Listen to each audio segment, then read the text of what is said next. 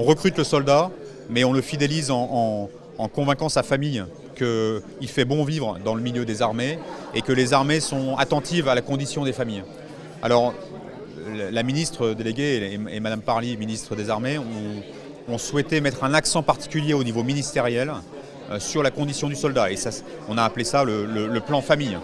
Bon, pour, les, pour les troupes de montagne, ce n'est pas quelque chose de nouveau. Alors, parce que, euh, euh, sans doute, le, L'abrasivité du milieu euh, montagnard fait que euh, le soldat et surtout son chef sont très attentifs aux phases de récupération, à accompagner les familles. Vous savez très bien que dans, les Alpes, le, coût des loyers, le coût de la vie est supérieur à d'autres régions de France. Pas toutes, mais, un certain nombre.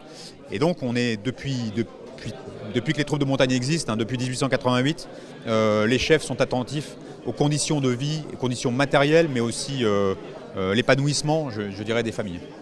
Quand on met bout à bout euh, la difficulté, la cherté de la vie, et puis euh, les, contraintes d'absentéisme de nos unités qui, qui enchaînent les missions, il faut vraiment y, accorder une attention particulière si on veut conserver dans nos rangs les compétences que nous avons chèrement acquises. Et le dernier exemple en date, c'est les unités qui sont parties en Roumanie, en Estonie. parmi eux, nombreux d'entre eux étaient cet été déployés au Sahel. Vous voyez, entre le retour au mois de novembre ou au mois d'octobre et puis le départ au mois de mars, eh ben, il s'est passé euh, quelques mois, ce qui pour une famille, on peut le comprendre, est, quand même rude.